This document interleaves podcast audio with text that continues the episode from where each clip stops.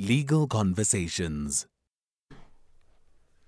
On the legal conversations, we are now joined by Adam Pike, the founder of Pike Law, a corporate and commercial law firm. Thank you very much, Adam, for joining us. Good evening.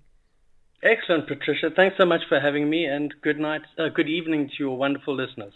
So today we're talking about the Companies Act 71 of 2008. Um, firstly, what what does it aim to achieve? What has it uh, been set out to do? So, Patricia, the, the Companies Act, the one that we have at the moment, was promulgated in 2008 and it came into effect in 2010. But this is just a an ancestor of the first corporate uh, acts that were promulgated in England in the olden days, in the 1800s. There was an act called the Joint Stock Act.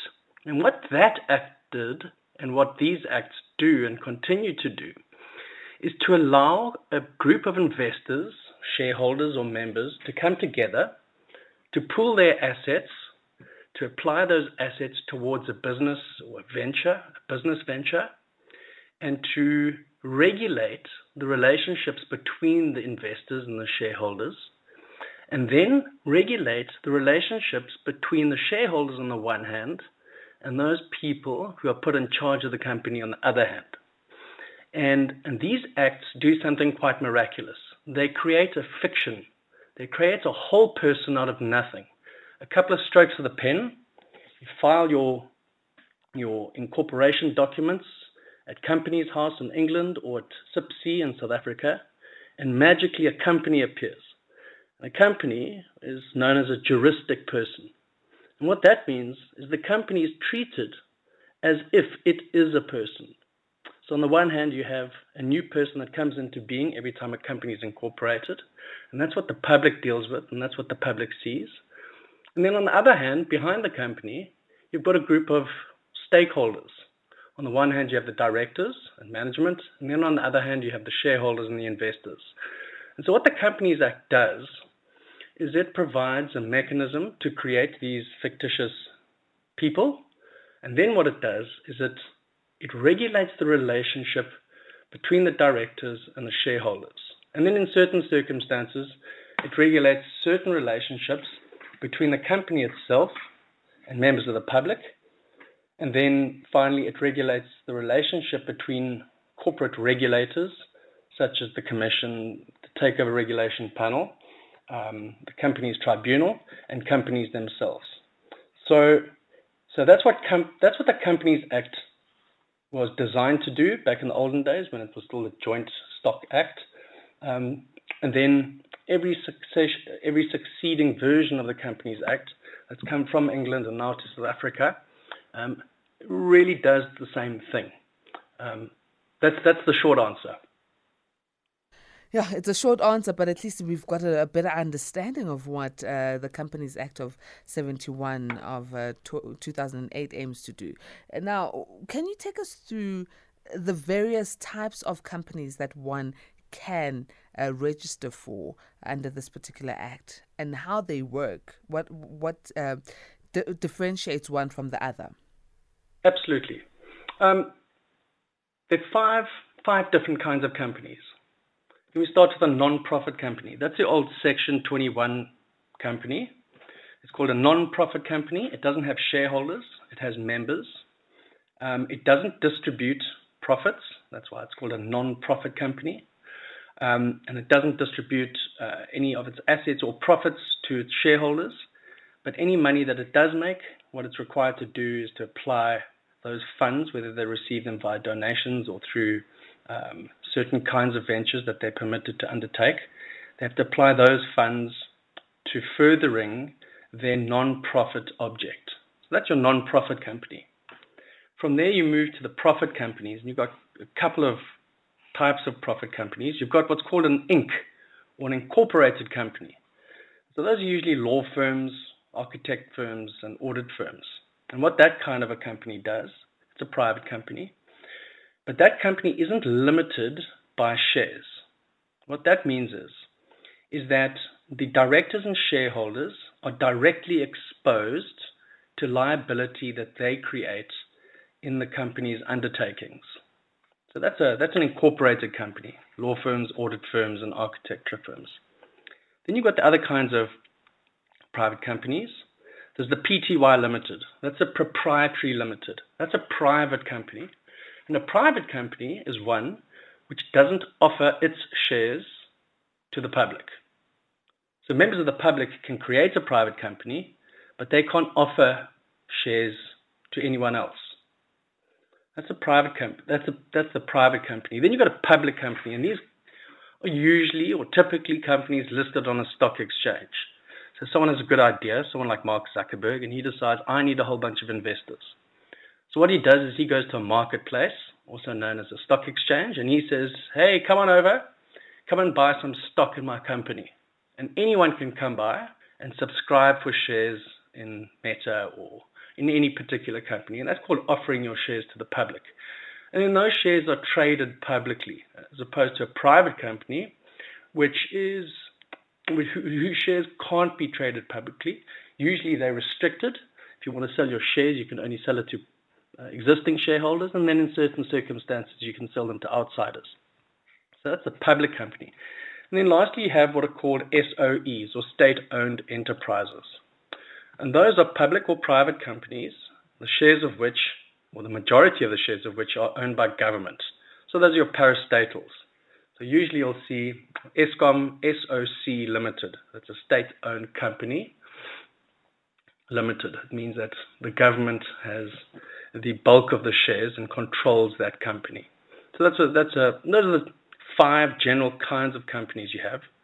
Um, but there are other incorporation statutes. So, for instance, you have a body corporate. Now, that's your sectional title schemes. So that's a type of a corporate entity. It's a body corporate. Um, it's an entity which operates independently of the members of the body corporate. And you have close corporations, the Close Corporations Act, and that allows no more than 10 members to form what is uh, what could be referred to as a what we refer to technically as a quasi partnership, or as if it is a partnership, but instead it has an identity separate from itself. Then you've got other types of entities, um, such as cooperatives and, and, the like. But those are the kinds of um, fictitious or juristic entities uh, that one could incorporate. Now, for companies who who are going out to register, or individuals or um, people who just go out and register a company. What are the things that they should know? Because one, I think we don't pay too much attention to is the deregistration of of companies. That there is such a thing. Um, and as time goes, we, we get shocked that your company has been deregistered. So, note to self if you've got a company um, you should know how companies work. Um, if you have a child, for instance, you really want to know that the child needs to be fed at least twice a day, hopefully. Uh, the child needs to be cleaned, has to be given care and shelter, and needs to be looked after. In the same way, a company, as a fictitious person, it needs to be administered competently. Um, so when you incorporate a company, just extending this metaphor, a new little person is born. And it's a director's duty to ensure that this new little person is looked after properly. So directors have their fiduciary duties. Those are the duties that they uh, labor under as people who are entrusted with the property of the company. Then there are the duties of care, skill, and diligence, which simply means be careful, use your skill, and work hard. Care, skill, and diligence. And then there are various other statutory obligations and duties. And one of those is to ensure that the company files what's referred to as its annual return every year. So one of the ways that companies are deregistered is that a company fails to file its annual return. So what CIPC wants to do, the commissioner, it's got a incredibly onerous regulatory burden. It's going to assume that if you don't look after your company, you don't want it. So sometimes you'll find out you'll get an SMS or an email that goes to your spam folder and it just tells you simply that CIPC has deregistered your company. Now, that's not fatal, but you can re register your company as long as you bring your outstanding filings up to date, pay a small fine, and you can carry on. Um, but sometimes this poses problems because in the interim you haven't re-registered your company and you're transacting with the company as you would in the ordinary course, but unfortunately you're transacting with a company that doesn't really uh, exist on paper. It's still there in the background. It's on. Uh, it's on. It's in ICU. It just needs a, a little bit of a shock, a little bit of TLC, and then your company can come back to life and carry on trading. So you need to make sure you nurse this uh, registered entity. Don't just act like it will always be there. It's not always going to be there. That's a very good point. The one thing about a company um, is that companies have what's referred to as perpetual succession. That means companies can't really die unless you make them die. And the two ways to make a company die one is um, to wind them up, you know, to, to, to wind up the company and you know, distribute the assets and then put the company to sleep. And then the other one is uh, a little less than death, and that is the deregistration po- uh, process. But if you look, if you go through to CIPC and you start seeing that there are companies that have been uh, still in existence that have been uh, incorporated more than 100 years ago. So these companies can last forever, provided that they're looked after carefully. And these are just administrative steps that a prudent director ought to attend to uh, at least annually. Um, that's uh, in relation to deregistration. And that leads to deregistration. I hope you heard that, A teamers. Um, can we quickly uh, take us through the Companies and Intellectual Property Commission? Um, because the, the, there's sometimes, you know, uh, where we blur the lines and we take other people's logos and ideas and we make as if they are our own. So when it comes to companies, there's a process where you can reserve a company name. So it's going to be very difficult for me to reserve the name Adam Pike's Coca-Cola is the best. That's not going to work. Uh, Coca-Cola is a proprietary trademark. It's already a company that's incorporated in South Africa, um, one of its subsidiaries. So what the commission does is it ensures that uh, names cannot be registered which are likely to deceive members of the public. So that's that's how company names are chosen, and there's a process that you can go through. Um, if there's a dispute, there's a dispute resolution mechanism, which is uh, very efficient, um, expeditious, it's quick, it's painless, uh, particularly if you're on the winning side, um, and it resolves those kinds of names, name disputes uh, fairly quickly. Um, CIPC, as you alluded to, also um, is the regulator for the registration of intellectual property. Now, there are different kinds of intellectual property that you can register through CIPC. There are patents.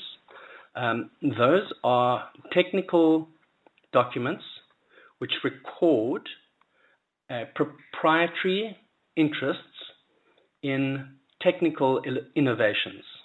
So that's when someone makes an invention. So you can't patent an idea, um, you can patent a process that is novel. Uh, that process doesn't necessarily need to be profitable, but it does need to be novel and it needs to advance the state of the art. That's a technical term.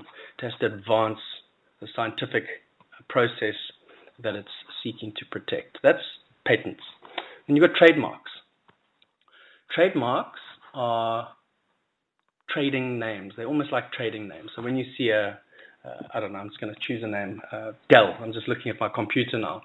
Sometimes you'll see Dell, and then in a small circle, it'll see it'll say TM or R. And usually, what that's referred to is that the name is registered or that it's trademarked. What that does is it establishes your ownership of that particular mark. Now, it could just be the word Dell, or it could be the logo. So if I look at the Dell logo, I see that the E is slightly is uh, presented at a on a diagonal, um, and that's a novel way of printing out the word Dell. So they would have the trademark in the word Dell, and they'd also have the trademark in the getup. In other words, the way that Dell is printed on my computer monitor. Then you've got designs. Um, certain designs can be registered. I must say I'm not a fundi when it comes to designs, but certain designs can be registered and you can register protection over designs. So those are your trademarks, your patents, and your designs. Those can be registered. Copyright is a, is a different one. Copyright, you don't have to register anything. Um, when you produce what is referred to as a literary work or an artistic work, any novelty is one in which, by virtue of publication, you have ownership or an ownership interest in the novelty that you've created. That, that's copyright. Now, even though you might forget to register your trademark, register your patent, or register your design, there are still processes in terms of ordinary law which you can use to protect yourself. A few more hurdles.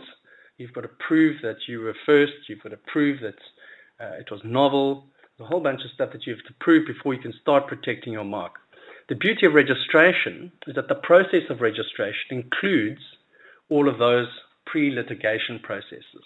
So when you register your patent, you draw up your patent specification. You have to file it with CIPC. They print the specification in draft form in the patent journal, and any industrious or inquisitive person can page through the journal to see whether or not that patent is in fact novel. After a long drawn out process, what you do is you have your patent. Then if anyone breaches your patent, you don't have to then go through the process of proving novelty and proving ownership and proving use. Uh, so that's just a rough cook's tour of the other functions of CIPC other than registering companies. Well, uh, I think let's close it at that, Adam. Um, could you kind of give us contact details for um, Pike Law? Excellent. Thank you for that. Um, just Google Pike, P I K E, Law. We're based in Constantia in Cape Town. Um, we're ready to take your call. We're happy to take emails. Um, and thank you very much for an opportunity, uh, for chatting to me, asking very insightful questions, and allowing me to enlighten your listeners. Thank you very much for joining us. Thanks, Patricia. Have a lovely evening. You too.